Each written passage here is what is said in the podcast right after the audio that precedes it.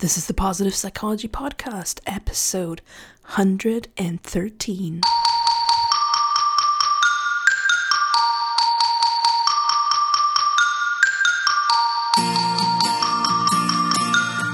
Welcome to the Positive Psychology Podcast, bringing your earbuds the science of the good life. And now, your host, Kristen Trumpy. Hello, hello. Well, originally I wanted to do this for episode 69, but back then I was too prude, so I chickened out. Like past me, positive psychology has a bit of a prudeness problem. Like my schoolmate Joy, Joe pointed out, it is bizarre that sex is so rarely talked about in positive psychology. Once he left, I don't think the topic was ever mentioned again. While I don't know all the dissertations done by Masters of uh, Positive Psychology students around the world, I only have knowledge of one where sex was tackled from a positive psychology perspective. Now, there is a notable exception, and that's Scott Barry Kaufman from the Psychology podcast. Um, if you haven't checked it out, check it out. It's wonderful. And he has done a couple of sex episodes which are worth listening to. Generally, with the exception of actual sexologists, the academic world and sex education is absolutely obsessed with the dark and unwanted consequences of sex and disproportionately looks at male sexuality. Here is what I'm hoping to do in this episode question lots of ideas about uh, sexuality, reflect on more helpful ways to think about them, and introduce a few concepts that look at sex from a more positive lens. So, as with almost everything, let's start with reflecting your own sexuality. Um, sexuality is a big part of our identity. This goes way beyond sexual orientation, although that is very important, and we'll talk about that a bit later in the episode. Um, aspects such as desirability, sexual performance, um, whether we're more vanilla or kinky, all contribute to how we see ourselves and how others see us. The opportunity to engage with lesser explored areas of the selves of ourselves is actually what you know interesting sex can be about. Do we prefer to actively explore or are we perhaps afraid of certain aspects which we might fear could be problematic? Um, sex can be a path to relating to others. Again, this we will be talk about later a bit more. And um, as with most things, it's shaped by the past. Past experiences often shape both you and your and your partner's experience. Like with everything in life, it's important to learn from the past, develop uh, coping mechanisms that help us handle the things we feel raw about, and leave sufficient brain space for the present to actually appreciate what is happening. Shame and acceptance are huge topics, and I suggest you check out episode 63 if shame and acceptance keep you from exploring your sexuality. Here, it's important to know that all the things that contribute to a positive sexual environment are also applicable to ourselves and can help us with a great deal with shame. If you carry around religious shame that messes with your sexuality, and you want a new perspective, I suggest looking into writers such as Nadia Bolz Weber or Rachel Held Evans. Um, those are Christian writers. I'm not familiar with uh, writers who tackle sexuality from other faiths, but I don't want to exclude them. I'm just not aware of them. Pathologizing sexual practices is also a big part when we want to interrogate ourselves in return um, when it comes to sex. So we're often told that people who have tastes that go beyond, well, you know, standard baby making are somehow broken or damaged. Uh, this is very common, especially when it comes to kink.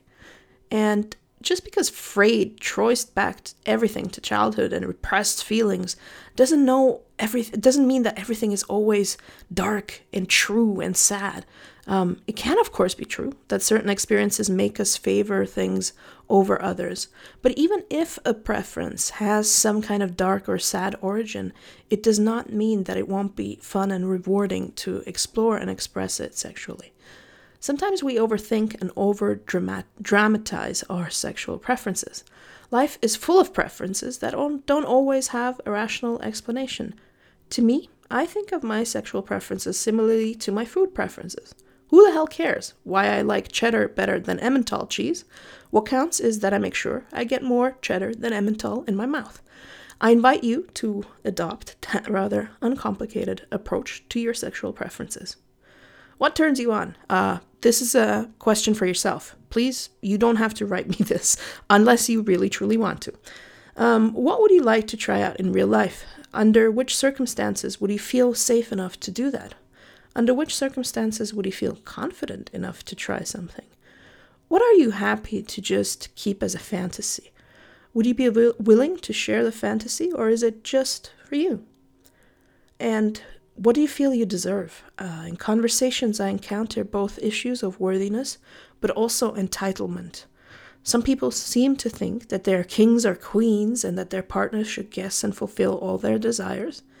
And it is great if you feel you deserve fulfillment as long as you communicate with your partner and also make sure that you are just as informed and willing to satisfy them. Others feel timid and, for various reasons, take whatever form of sex they can get, even if it's not ple- pleasurable for them. If you belong to this latter group, I would like to invite you to consider the idea that while chemistry obviously plays a big role, there are also aspects of sex that work more like skills, and skills can be learned and improved upon. This includes, but is not limited to, expressing love, affection, and desire in daily life outside of the bedroom being able to clearly communicate if something is good or bad. That's very important because keeping up with sex, or what we could call sexual literacy, um, this could include techniques, but also things that excite and charge us and our partner erotically. What taboos exist for you? Which of these taboos have you taken over without questioning them? Which of these taboos come from previous experiences? And was that experience something that could have turned out differently with another partner? Where are the consequences for your partner and possibly your children if you're uncomfortable addressing these taboos? What are hard lines that you don't wish to cross? Do you or your partner have su- uh, suffered from some kind of sexual trauma? And if so, what can be done to heal and deal with it? Um, relating to others, sex is obviously a powerful way to relate to others, here are a few factors that come into play. Orientation. Um, I think everybody knows what straight is. I assume people know what gay is. Um, but what about pansexuality? Do you know that one? Well, bisexuality is a slightly outdated term for someone who is attracted to both men and women. And this term was updated to pansexual in order to include everyone who might not identify as a man or a woman. There are folks who are asexual, and asexuality is the lack of sexual attraction to others, or low or absent interest in our in desire or for sexual activity. It's not the same as celibacy or abstaining from sex voluntarily. People who are celibate might still have strong sexual urges, and in asexuality, that is not the case. It's also been seen as more enduring. Um, there are many different ways that asexuality can be lived. Um, people abstain from sex altogether or engage sometimes to achieve some other goal, such as pleasing a partner, partner or having children. Um, someone who's asexual may, might have no romantic relationships or be romantically attracted to people, um, but not sexually. This means that intimacy, closeness, and relationships are valued, but just not the sexual component. What is difficult about this asexuality is that all other orientations might have a hard time understanding and relating to it. Um, things like sex positivity might make asexual people feel excluded. And just for the record, it's not my intention to exclude anyone, but sometimes there are no other terms yet, um, and we haven't, as a society, figured out how to talk about something in a way that truly includes everyone. Unfortunately, the absence of sex positivity does not make life good for asexual folks, so I still use um, sex positivity and all terms associated with it. Then there's um, folks, it's not a legal orientation, but for some people argue that polyamory um, is what their orientation is. Um, this is also a group of folks who might face a lot of judgment from other people. And while I'm personally both too lazy and probably too jealous to make polyamory work, I have to say that I have a great deal of curiosity in terms of how we as a society evolve with establishing different ways of being together. You know, I think right now it's still kind of pretty strict. You know, um, you, you're married or you're not. They're like five, six different arrangements, and that's it. And I would like to see people have the freedom to do whatever they want as long as there are no as there's no abuse um, and there it's all full of consent. And I hope that we will get to a place where we accept all kinds of love without question in the future and but also that the boundaries will transcend and new ways of being romantically involved might evolve. You know, like I think we can do better. Um, there are many nuances to love that are not being expressed with the way that society works right now. And yeah, I'm just curious to see what happens in the future. Consent is a huge part of sexuality and of communication, but I wanted it to be its own little section. And that's because it's so important and talked about. Now, there's an awesome video. Uh, feel free to Google it. It exists with an American accent, or even better, if you ask me, with a British accent, and it's called Consent is Like Tea and they explain why you could substitute tea for sex to understand when sex is appropriate and when it's not. Uh, few examples include you don't serve tea to someone who doesn't want tea. You don't give tea to a person who says, Do you want tea? Uh, um, uh, uh, okay. You don't give tea to sleeping or unconscious people. You don't force people to drink tea who wanted tea last week but not today. And for those of you who are still a bit confused, there is this thing called the rock test. Now, this only works if you're not actually attracted to the rock. Before doing something to another person you are not sure is welcome, consider how you would feel if the actor Dwayne Johnson, aka The Rock, aka The Rock, would do the same to you. If you don't want him to do it to you, you should probably ask for permission to proceed. Communication. Uh, before you talk to anybody about sexuality, make clarity a priority. If you don't know what you like, you won't be able to communicate it to someone else. If you know what you like, but you're too ashamed to communicate it, things will also be a bit rough. Becoming more comfortable communicating your sexual needs and desires might be something that brings you significantly closer to your partner. It is an act of vulnerability and relies on the other person having a certain maturity. Sex is a form of communication. If one partner needs more sex than the other, it can be hard to understand why that matters, especially if you're the person who has a lower drive. But think of it as a form of communication. And imagine if talking is important to you, imagine if your partner just stopped talking to you. Um, boycotting intercourse might have the same effect on your partner. Feedback. This seems like a good time to dig out those feedback rules you might have encountered in some boring workshop in the office.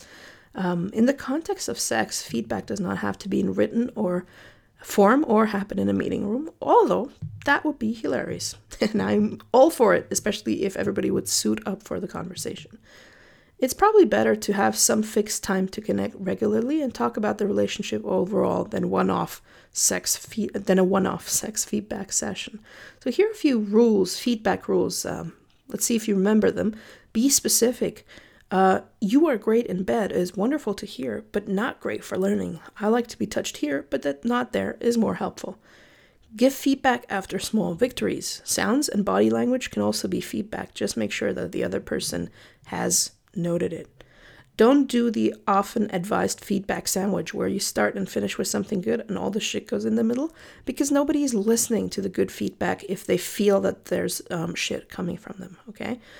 Comment on the behavior, activity, or what was said and not on the person. Example, I don't like a tongue in my ear. Don't say, I hate it when you stick your tongue in my ear. That puts the person in the line of fire, so to speak. Own the feedback. I love when you do this. Be reasonably timely. Regular feedback rules say you should give immediate feedback. With the topic of sex, that might not always be the best idea. However, it has to be timely enough so your partner can remember what happened. I once heard that queer folks have better sex because they have to naturally talk about what goes where and when, whereas with straight people, this is pretty self evident. So, yeah. It's about so much more than sex. I find that we are quick to come up with reasons of why sex doesn't work out. Um, things include I'm stressed or libido uh, libido decreases when a couple has been together for a while, and these these are similar explanations might be true or partially true. But if we rush to our explanations, we might miss the big picture of what was going on. Um, there is a possibility that there has a, a greater breakdown in communication has happened in the relationship altogether, or that there's generally a loss of intimacy outside of the bedroom, that there is lack of appreciation and gratitude, and these things are are important. It's not just always, oh, oh, I can't get erect, therefore I need a pill. It's it often does have some kind of psychological underpinning, but not always. Okay, that's important. Let's talk about the concept of love languages. And love languages would deserve their own episode, but here's what you need to know there are five love languages, and they include spending quality time with a loved one, uh, giving gifts, physical touch, acts of service where you do stuff such as, you know, maybe cleaning the dishwasher or some uh, clearing the dishwasher or something like that, and words or affirmation where you say nice things like I love you. It's not a scientifically backed up theory as far as I can tell, but the, the ideas make a lot of sense based on findings in related topics such as high quality relationships and positive emotions. So here's the idea basically, everybody has a love language, and if our partner understands and speaks this love languages, we feel loved well. Often, unfortunately, the partner might have a completely other love language. Say yours is getting gifts that's how you feel loved when somebody gives you gifts frequently and gives you or gives you meaningful gifts. For your partner, maybe physical touch is a love language. So your might tar, so your partner might touch you a lot, but you don't register that as a signal of their love because you're waiting for a gift. And I would expect that understanding and then acting in accordance with your partner's love language will probably improve your sex life, um, especially if both of you do it, obviously. Sex positivity. Defining sex positivity. So, um, you don't need to become a sexual cheerleader who provides vibrators, a sex swing, and hydration to all those around you to be sex positive. It simply means that as long as consent has been established and protective me- measures have been taken, anything that does not harm someone is fair game. Sex positivity places openness and curiosity above judgment and shame. It recognizes that sex can be a wonderful force for good, and sex positivity rejects the idea that needs which are not harmful to others are perverted, no matter how unusual they are. It requires a certain humility to understand that your opinions should not shape the sex lives of the people around you unless they specifically ask for your input.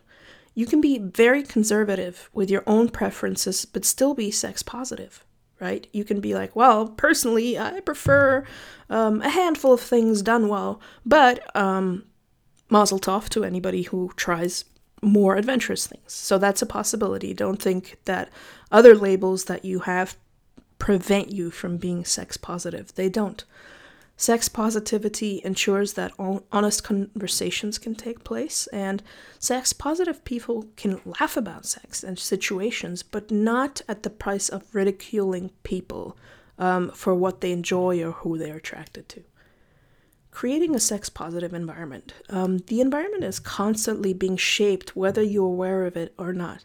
For example, when you watch TV with someone, they can see what disgusts you, what makes you smile, and all that.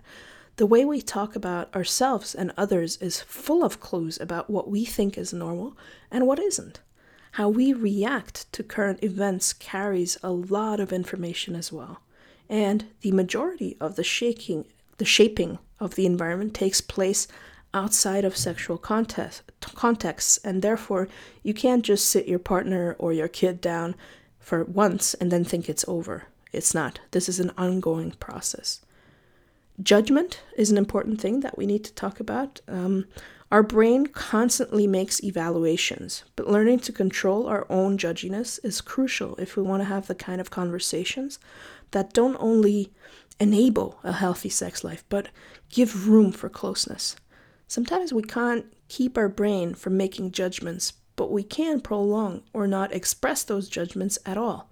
If we absolutely have to make judgments, we can make them based on what we consider constructive or less constructive elements to be. We don't need to share our judgments with others if we absolutely can't help making them. Remember that your facial expressions and your body language communicate your opinions to others. And if you look shocked or disgusted by what the other per- person told you, they will probably not confide in you anymore. People pick up on those things. Maybe you recognize yourselves in these lines and you think, whoa, how can I be less judgy? And one way is to expose yourself to TV programs and stories and books with these themes or main characters who are more open. If you net if you check out the Netflix shows such as You, Me, Her, Bonding, or Sex Education, that might be a good way to start because the thing here is it's it's the people, some of them are quite likable, and that helps us to kind of hold back on the judginess. Remember, if you feel yourself being judgmental, you don't have to be ashamed, but just observe that the judgment is there and then try to let it go to the best of your ability. Vulnerability is a big part of creating a sex positive environment. We have to be mindful of who we are vulnerable with. Not everybody deserves it, frankly.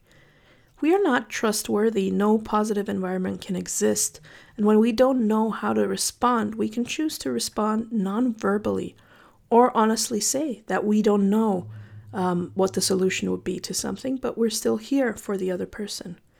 You have no responsibility to solve the other person's issue. Um, if you think you do, you will probably be too busy worrying and not free enough to truly listen and be there for the other person. Be mindful of what you share. Um, some things we're just not ready to share yet.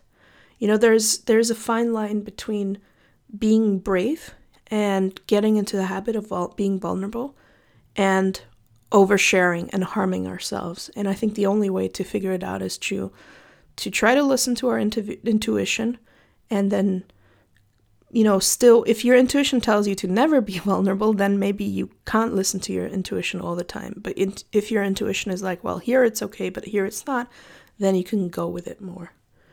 Never pry. Whatever people share is a gift, it's not up to you to de- demand more.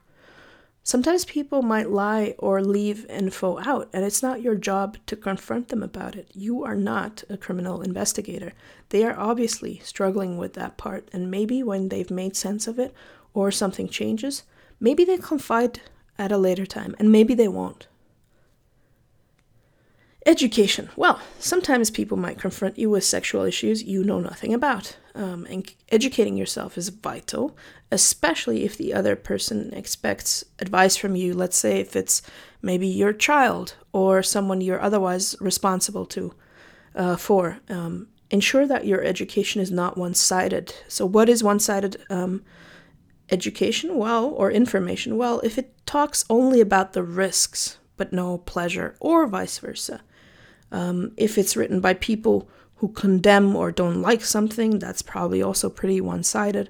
And it's important that you learn to separate facts from beliefs. So it's a fact that if you have a lot of sex, pregnancy is more likely to happen. However, it's an opinion that having lots of sex damages people. Pleasure, curiosity, and adventure. While the risks, frustrations, and dark sides of sexuality are important, we should not forget about the fun part. A few years ago, I listened to an audiobook by the philosopher Alain de Botton, and he said something to the effect of In life, curiosity is a good thing. Sharing is a good thing. Adventure is a good thing. Why is sex different? Why can't we be curious, adventurous, and have sex with others? Now, to be fair, this is not a quote. This is not exactly what he says, but it's the gist of what he said. And this is the Positive Psychology podcast, so let's look at how certain concepts from positive psychology can enhance sexual pleasure and fulfillment. Let's start with mindfulness. Cultivating awareness through meditation and other practices can help us to enhance several capabilities which come in handy when it comes to sex. Overall, awareness can help us to detect more pleasurable and less pleasurable aspects of sexual encounters. We can't communicate things to other if others if we don't pick up on them ourselves, right? So This is the difference between a fuzzy overall discontent and being able to exactly pin down what we enjoy and what we don't. If we are too distracted by our thoughts or thoughts of the past or the future or how our bodies look, uh, we won't be sensitive enough to more nuanced touch and we lose out a lot. Character strengths is another wonderful way to illuminate sexuality. And how do your character strengths express themselves in a sexual context? I want you to think about it. Here are some examples. Let's look at the broad VIA categories. Let's look at the broad VIA categories for some inspiration. Wisdom and knowledge. Uh, curiosity can, can be a driver to explore the world of sex. Love of learning can be used to immerse ourselves more deeply once we've found something that fascinates us. If that sounds nerdy to you, do not underestimate the nerds. They have some of the kinkiest parties you can possibly imagine, or so I've been told. Creativity can be employed to come up with new stuff you and your partner might enjoy, or work around limitations that you ha- have or your partner has, either physical or things like psychological boundaries. Judgment can be helpful in negotiating what is too much or what is too little of something, and perspective can be used to de- deal with sexual dissatisfaction or coping with something that happened that we're not okay with. The courage strengths can be used to implement some physically or psychologically risky but potentially rewarding moves, to keep at it when things are tough, or taking longer than planned, and also to ensure honest sexual communication.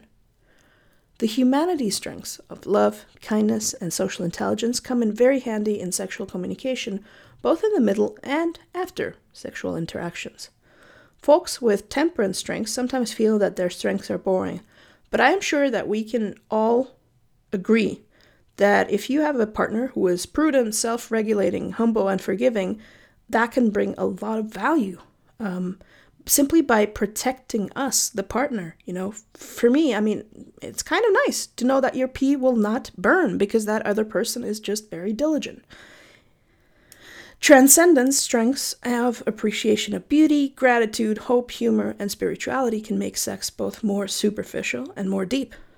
My appreciation of the male form has led me to waste precious hours of my life because it has sucked me into watching TV shows I would have never watched if it weren't for a certain broad chested gentleman.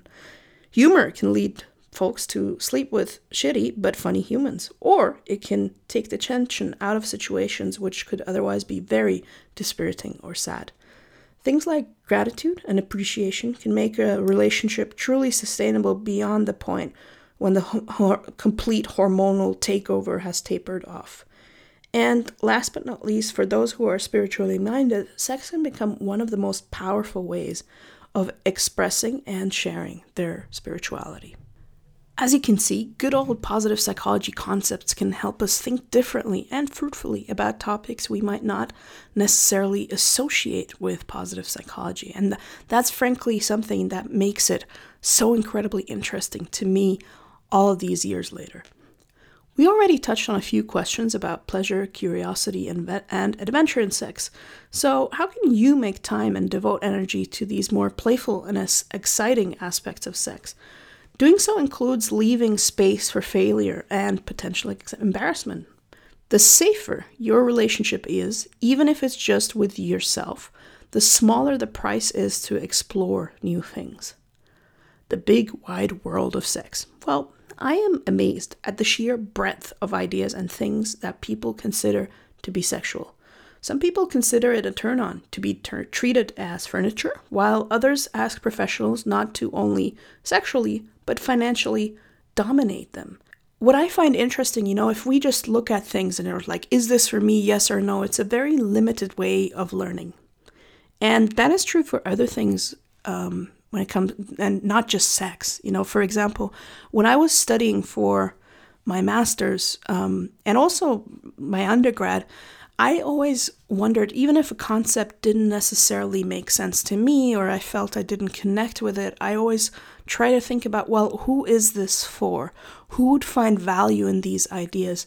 And i think when it comes to exploring the world of sex, that is helpful. You know, you might know that you're never going to be turned on by being treated like a table, but who knows? Maybe some of these things that a part of you, especially if a part of you finds something intriguing, well, why don't you just kind of go in with an open mind and see what that entails because it might lead to something enriching, even if the main act, so to speak, is not up your alley.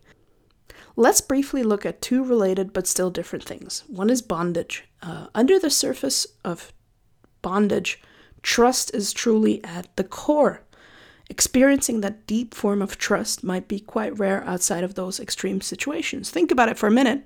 Um, I don't trust everyone to tie me up you know because what if they leave you what if they do something to you that you don't want them to do right so so even if you think something is um, unbearably kinky and absolutely not your root well there are some elements underlying it which can be interesting and in order for people to be both physically and psychologically safe enough to play around with bondage, they have to be radically open about boundaries where they're ready to be pushed and what is absolutely off limits. And boundaries, if you think about it, they're super important for every single human being inside and outside of the bedroom. And this is precisely what I mean. I don't want to pretend that I'm an expert on bondage because I truly am not. But I do believe that the kinds of conversations that people have in these contexts can inform all of us when it comes to other things domination and subservience. This comes in all kinds of shades, but the central theme, to me at least, seems to be acting out some kind of power dynamics.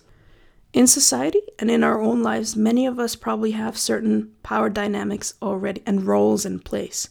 We might be used to calling the shots in our work life or at home, or we might be used to being more of a follower. And regardless of what happens in our daily life, there is a chance that we suppress certain feelings that are not socially appropriate. Gender might play a role in this. Um, overall, women are more punished for being perceived as aggressive, and men are not allowed to be soft or not in charge. It can be potentially very liberating to experience different power dynamics, and I think that's what the draw is of this whole domination and subservience thing. The cliche is, of course, the high powered CEO who loves to be dominated because it frees her mind to not be making all the decisions. Here it's important to be open when we start exploring. It might not be as simple as saying, I'm a top or a bottom. And even if you have no intention of ever getting into bondage, domination, or kinky games, it might be enlightening to ask yourself and potentially explore, with or without a partner, these kind of questions. Now let's talk about sex and society. Everything up until now has been pretty, it's been much about you or you and your partner, but let's broaden the horizon a bit. Let's talk about porn. Uh, separating what is problematic from what is not. Now, obviously, based on your value system, you and I might wildly disagree on what is problematic and what is not. And by offering my own views, I want to make you think about these things and clarify your own thoughts if you think all porn is bad, no matter what, please consider the price you and your loved ones pay if you close the door to all discussion around this topic. Now, I have to be very clear I have no interest in converting anyone to my perspective. Um, I will probably never meet the majority of you. So for me, it truly doesn't really matter that much uh, what you do in your bedroom or what you consider to be okay porn or not. What I will say though is that we and the people around us pay a high price for taking certain ideas for granted without questioning them. Now, in porn, as with everything else, there are explicit messages, and explicit messages are things that are said, the and, and the effect of these messages varies widely. Some things that are said during porn, like "Come to me, daddy," might be a huge turn on for someone, while they might turn off or even traumatize someone else. And is it, it is important that we, if we engage with porn, to ensure that the messages that are there don't mess with our heads in the long term. Examples of how they could mess up is, for example, getting hung up on certain bodily features or practices which we might think, which we might indeed find disgusting, but think are somehow expected of us, especially if you're maybe a younger person listening to this. Then there are implicit messages, and they're a bit trickier because they might be less obvious. They're indirect messages, so to speak. And we might not notice certain patterns consciously, but our subconscious is great at noting things like that. And our brain goes on to use these patterns that we identified sometimes subconsciously to formulate ideas and rules around things such as which body types are attractive, which activities are desirable, which behaviors are desirable, normal, allowed, fantasies that are hot, frequency of sex, what constitutes good sex, what is never shown and therefore potentially portrayed as unimportant or deviant or wrong and with all messages, we are, of course, free to ignore them or not reflect upon them. I mean, after all, porn is not exactly here to satisfy our intellectual needs around exploring sexuality. However, if we don't keep an eye out on these things and never reflect, there's a lot of conflict potential, both within ourselves and with our partners. It can make us develop unrealistic eh, or simply false expectations around sex and that we then use to judge ourselves or our partners. The use of porn. Well, straightforward, it can be a means to an end, and I assume you know what that means. Um, porn can act as a substitution, so maybe there are couples who manage to give each other absolutely everything they need from each other physically, and but that is the exception. It's probably not the rule. So for the rest, that means that some aspects of the, our, our sex lives will remain either unfulfilled or need to be substituted in some way or the other. And the question is, how big of a part should these substitutions, um, so these substitutions such as porn, be? Um, how much are we willing to have that in our life?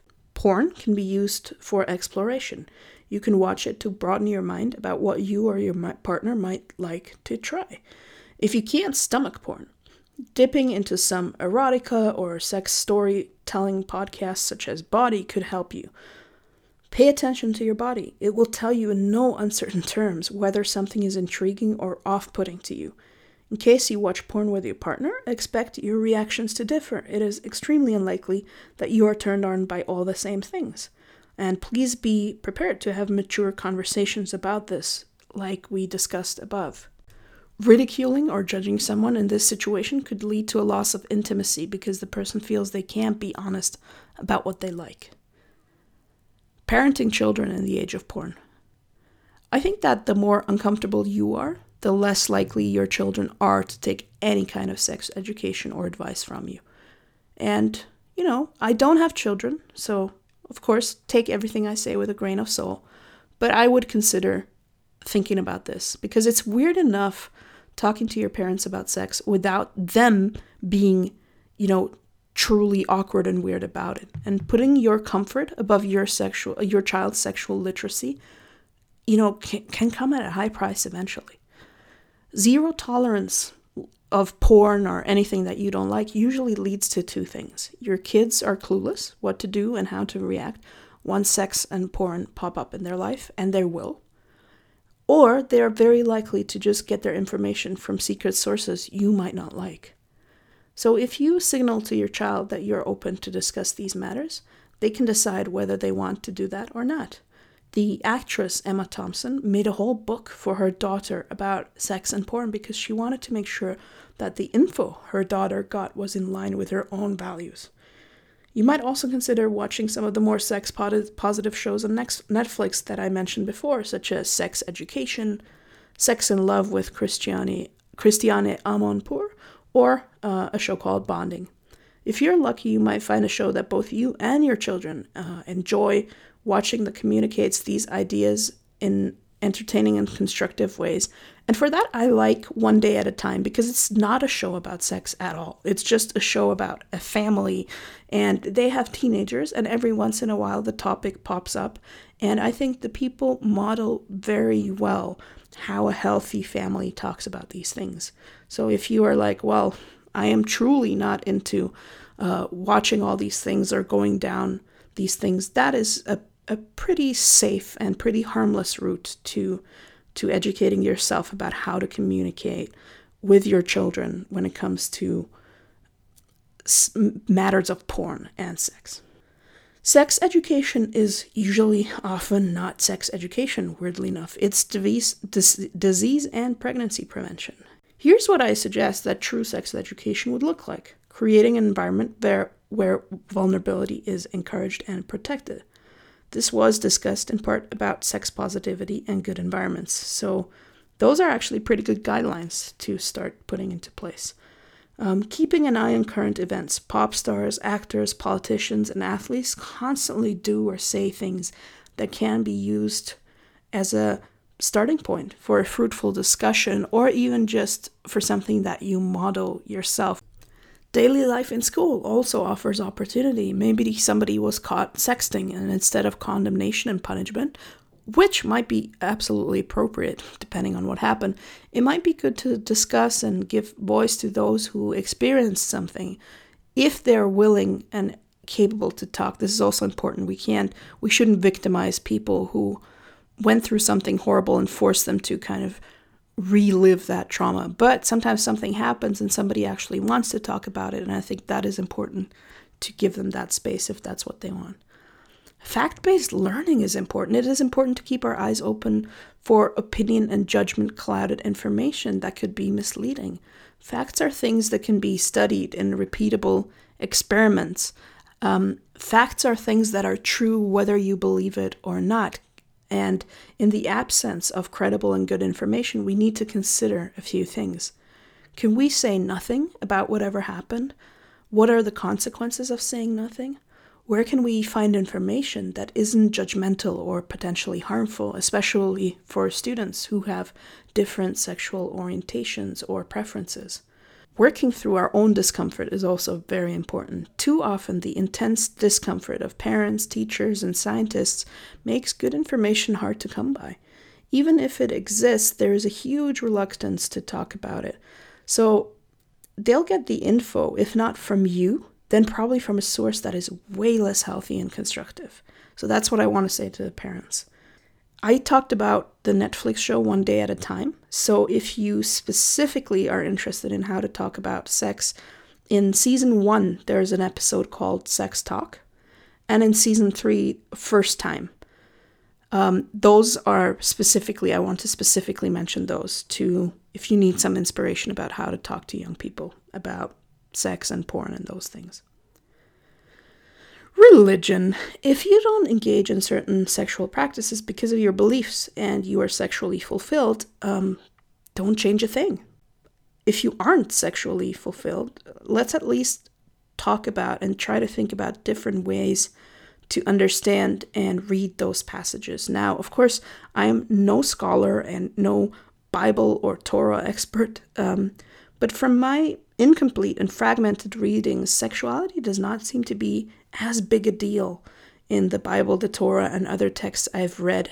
Um, they had so much more to say about love, prayer, how to treat other people outside of the bedroom. And I say this simply based on how often sexual rules and stories popped up. Um, judging others for their legal sexual activity might feel like you're somehow leading a pious life, but whenever we're judging people, we're not truly working on bettering ourselves, judging and criticizing, and it's kind of similar to gossip. It's it's something that comes easily to most humans, but it's not usually helpful in the long term. There are some problematic passages in the Bible which indicate that things like incest were not seen as a problem. And should we be basing our decisions on a value system which differs so much from our own, right? Uh, back then, people and ch- uh, women and children did not have the same rights as today. So, forbidding something like anal sex may have been less about the practice itself and more about preventing abuse of women, girls, and young boys. Health and hygiene were not on the same level as today, so some sexual activities that might have gotten you deadly infections can be done safely today. And information is also more freely available. Certain practices might be dangerous if you're clueless about what you're doing, but safe if you educate yourself. And I really want to invite you to just consider these ideas. Again, I'm not a biblical scholar. I'm not saying that I am right about these things. But even among biblical scholars, people vary um, quite a bit um, when it comes to how literal um, to take certain rules or how to interpret them.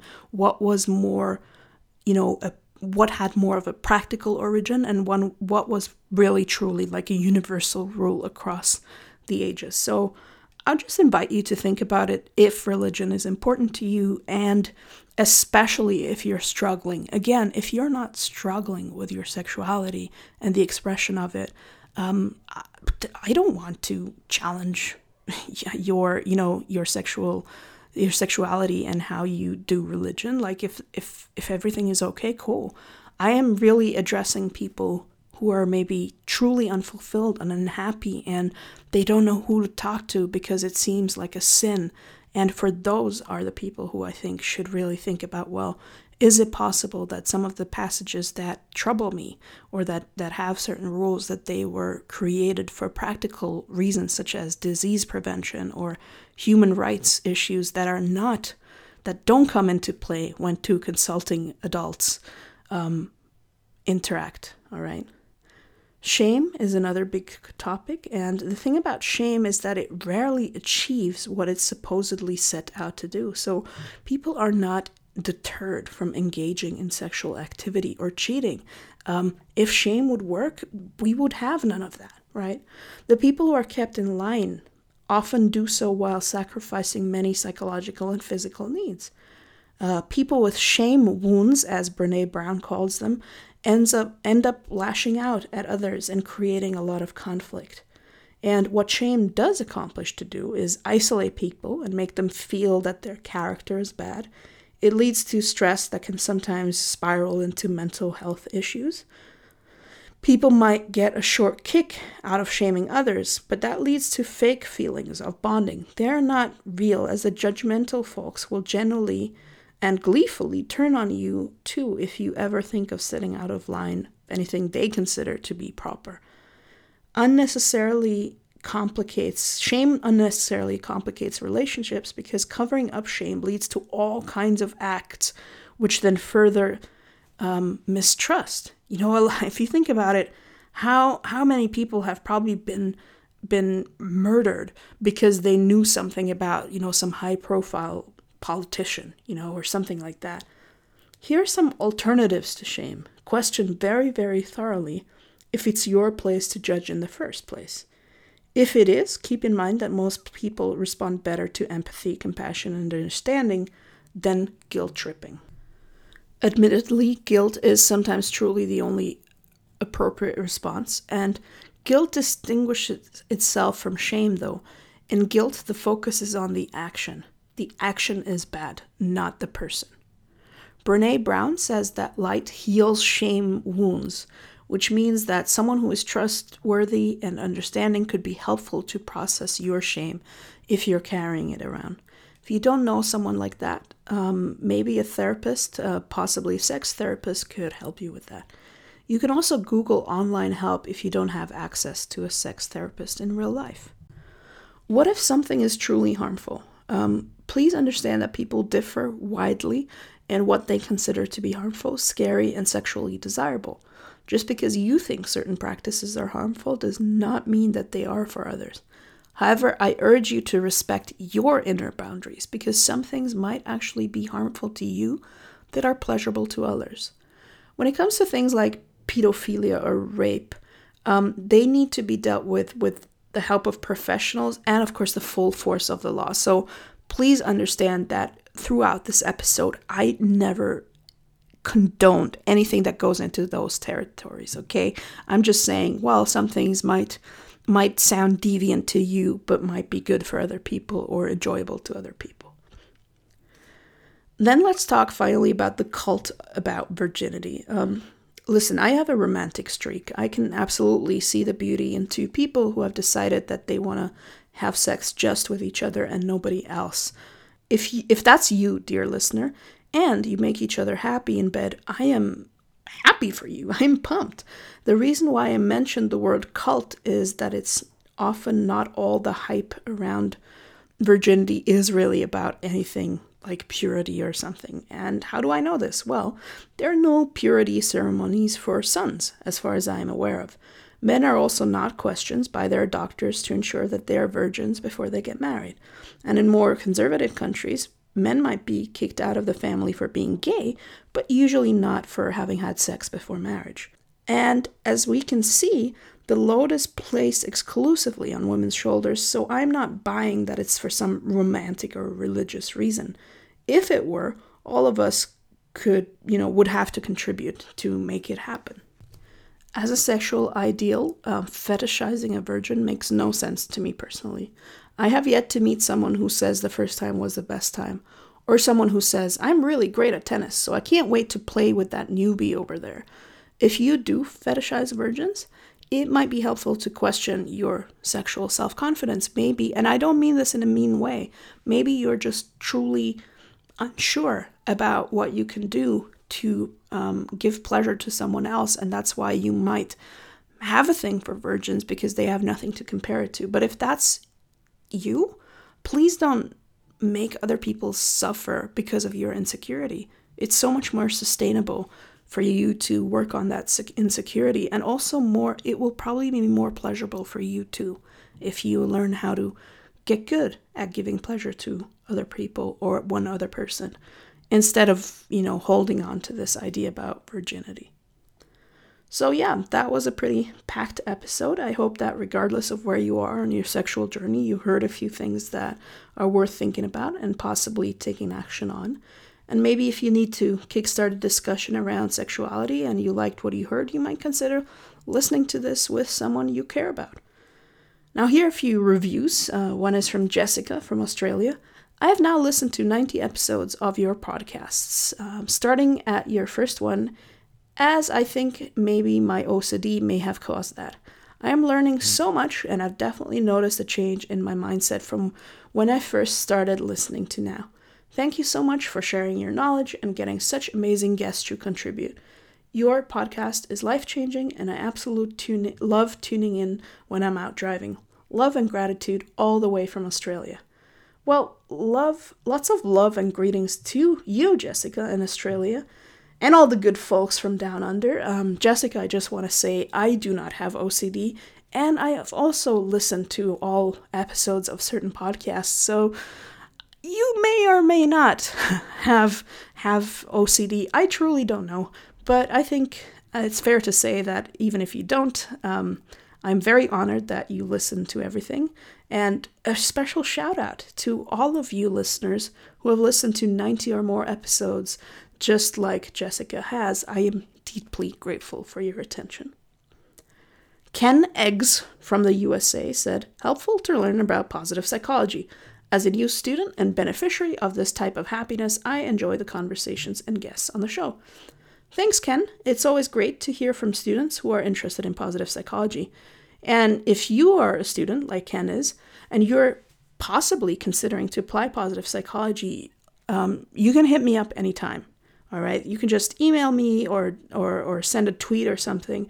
I love talking to students who who are interested in putting positive psychology into whatever it is that they're working on. And finally, we have Pegs from the USA. This show is wonderful.